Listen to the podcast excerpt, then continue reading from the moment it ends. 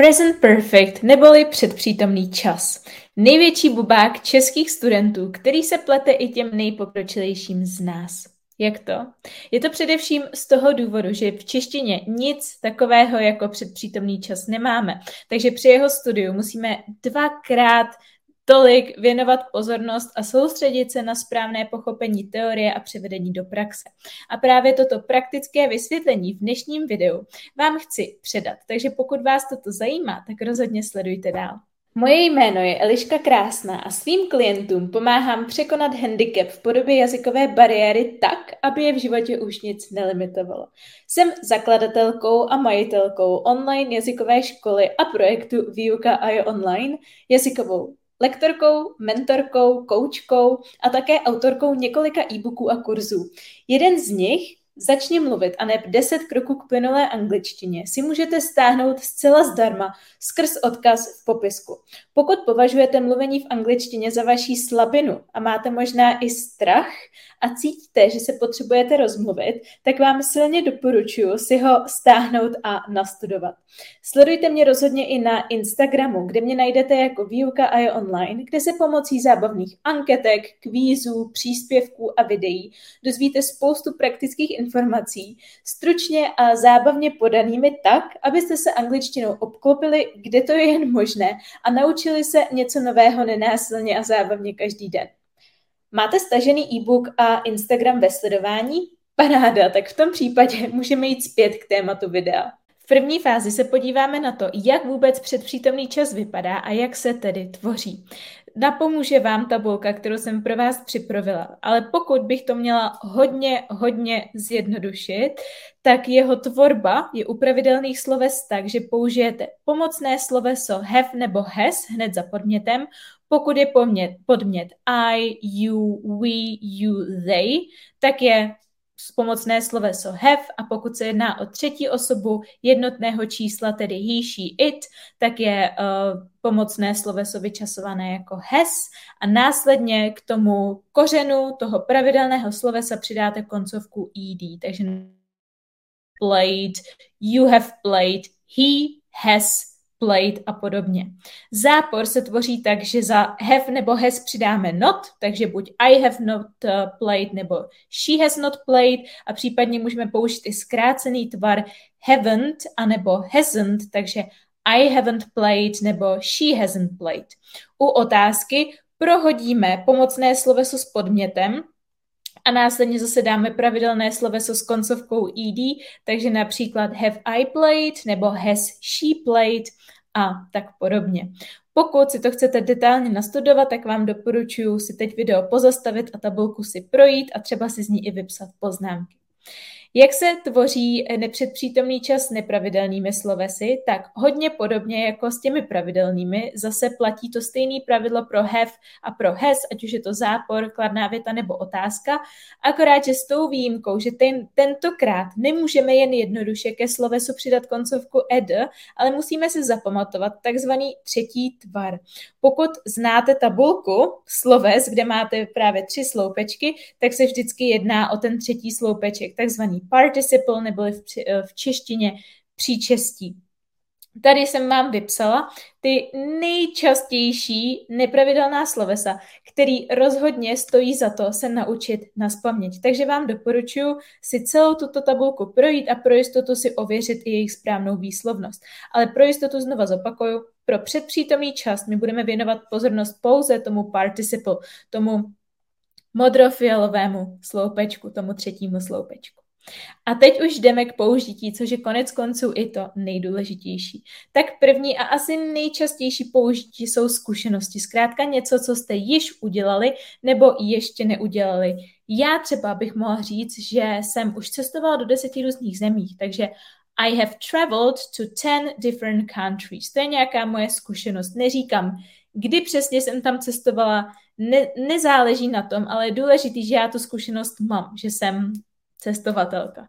Nebo I have never been to the United States, to the U S A. Nikdy jsem nebyla v U S A. Je to zase nějaká zkušenost, kterou nemám. Platí to i se, i se zápory. A zase uh, říkám to pravděpodobně z toho důvodu, buď, že se mě někdo zeptal, a nebo že tam například chci jet. uh, jet, což chci. Další použití jsou změny, když se ve vašem životě něco změní a zase je důležitá ta změna jako taková a ne kdy se stala. Protože jakmile řekneme, kdy se to přesně stalo, tak už se posouváme do minulého času, ten teď řešit nechceme, ale je důležitý oznámit jenom tu změnu. Třeba když se s někým, s nějakou kamarádkou, kamarád, kamarádem potkáte na kafi po dvou letech, tak co přesně byste jim řekli? Já bych jim řekla, I have moved to Pilsen, I have bought a new phone, I have uh, bought a new dog, I have uh, got married a tak podobně.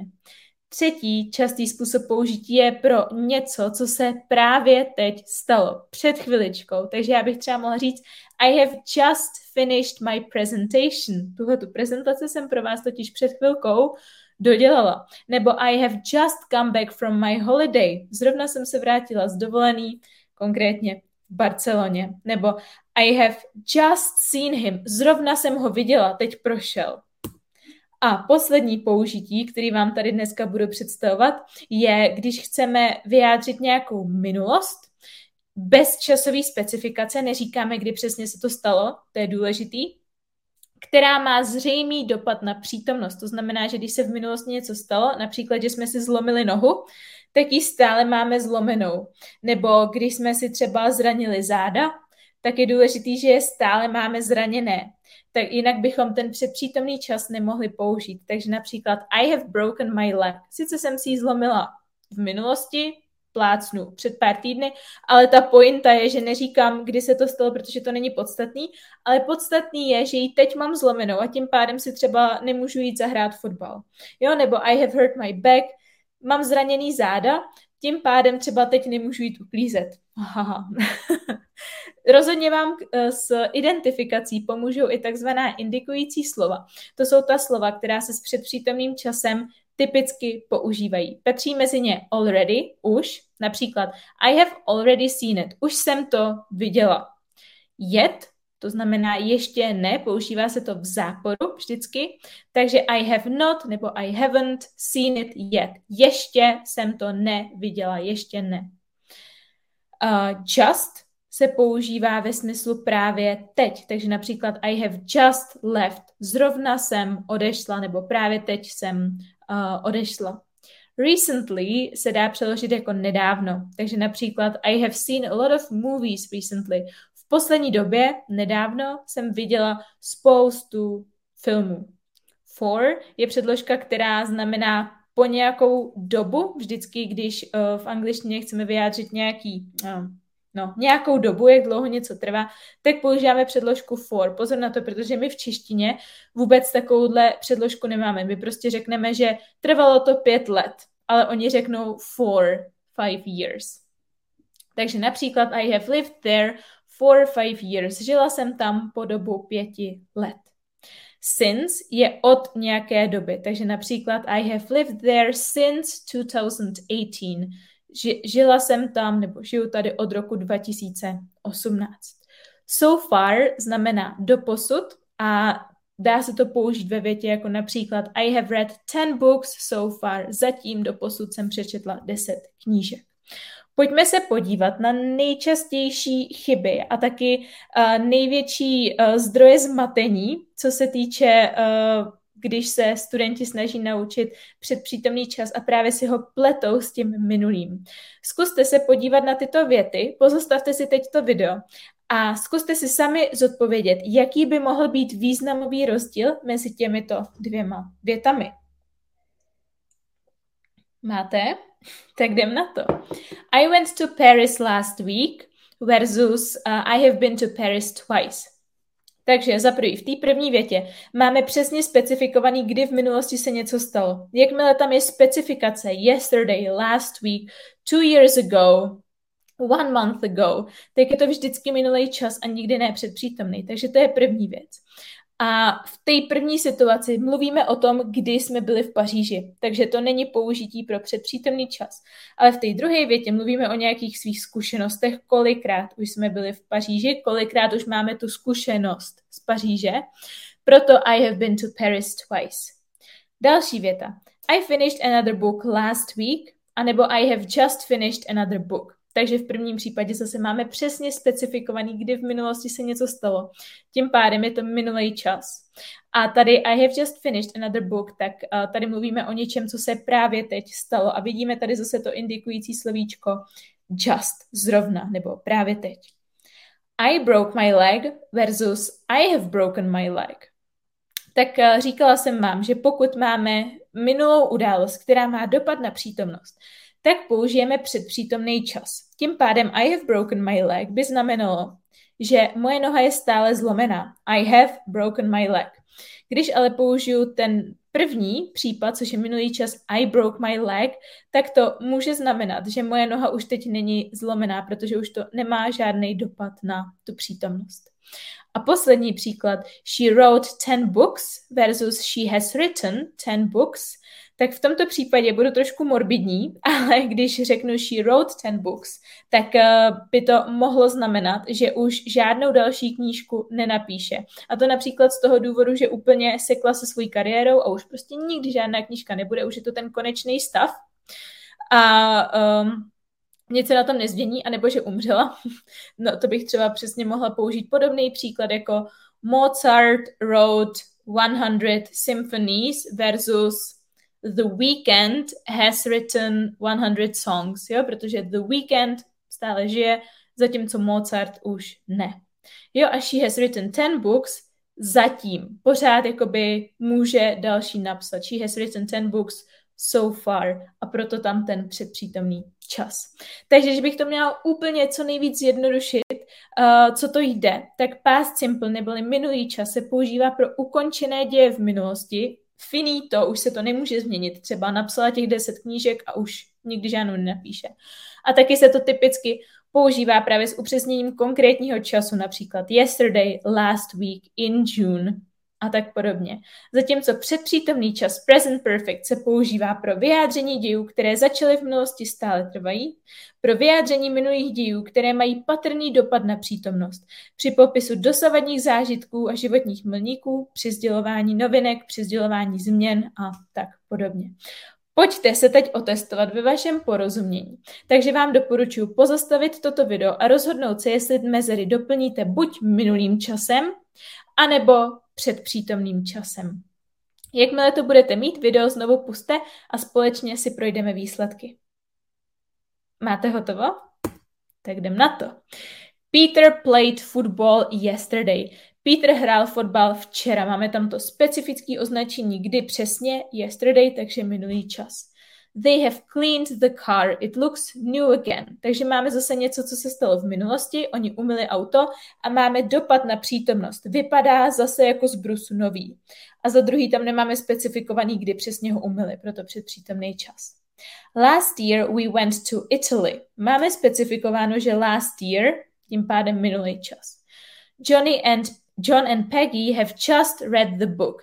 Now they can watch the film. Takže předpřítomný, protože mluvíme o něčem, co se zrovna stalo. Oni zrovna dočetli tu knížku. Máme zase tam to slovíčko just a teď už se můžou podívat na film, takže i dopad na aktuální přítomnost. I met my friend two days ago. Máme tady označení konkrétního času v minulosti, proto minulý čas I met. We have never visited another country before. Takže mluvíme o nějakých životních milnících, životních zkušenostech a je tam uh, slovíčko never, který se taky často, ale ne vždycky, pojí s předpřítomným časem. She bought a new car in two thousand eleven. Takže máme zase specifikováno, že in two thousand eleven, proto minulý čas. I'm sorry, but I have forgotten my homework. Takže předpřítomný čas, protože to má zase dopad na přítomnost. Teď se omlouvám, teď ho nemám, a protože jsem ho v minulosti zapomněla udělat nebo zapomněla přinést. A zase tam není specifikovaný, kdy přesně. Kdyby tam bylo I forgot to do my homework yesterday, tak je tam minulý čas. Did you win the game of chess? Ptáme si, jestli vyhrál tu... Uh, the game, tu konkrétní uh, hru šachu, šachovou partii, takže se ptáme na nějaký výsledek v minulosti, jestli vyhrál, proto minulý čas. The girls have not eaten their lunch yet. Máme tam zase to indikující slovíčko yet, ještě ho nesnědli. Takže proto předpřítomný čas. Dejte mi vědět do komentářů, kolik věc těchto deseti jste měli správně a případně jakýkoliv otázky, které vás k tomuto tématu napadají. Chcete žít život bez jazykové bariéry a dosáhnout výsledku svých snů? Chcete na vlastní kůži zažít, jaké to je učit se anglicky systematicky, zábavně a vidět pokrok? Chcete se nechat vést profesionálem, který výuku přizpůsobí vašim potřebám, poradí vám, namotivuje vás a dá vám zpětnou vazbu, abyste věděli, co používáte správně a co špatně a mohli se díky tomu posunout? V tom případě jste narazili na toho správného lektora pro vás. V základu nabízím dvě formy spolupráce. Online klub pro samouky a individuální jazykový mentoring. Jak si vybrat? Já ve výuce kladu obrovský důraz na individualitu.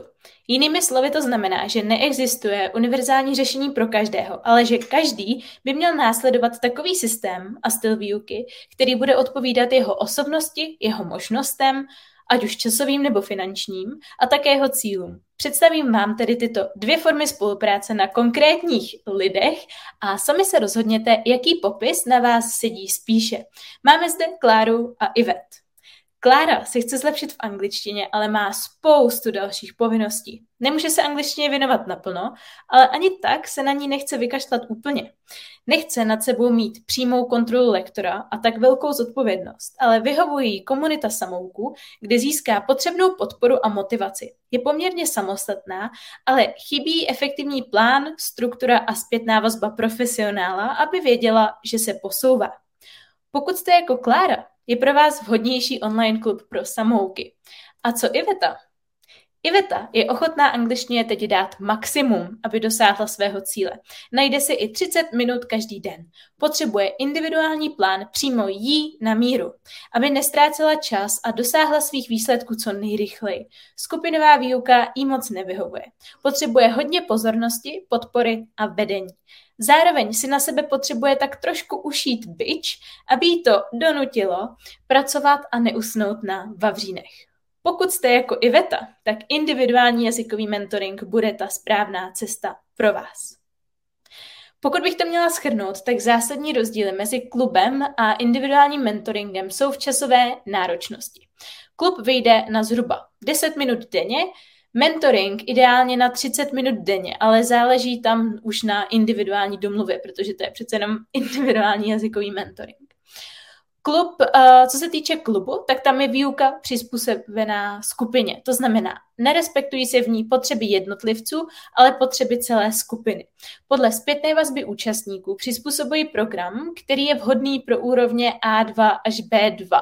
To je jinými slovy, nebo to jinými slovy znamená, že je třeba mít nějaký základy v angličtině, není vhodný pro úplný začátečníky, ale zároveň pokud už teď mluvíte naprosto plynule, máte pokročilou úroveň vyšší než bé dva, tak ani pro vás není skupinový program vhodný.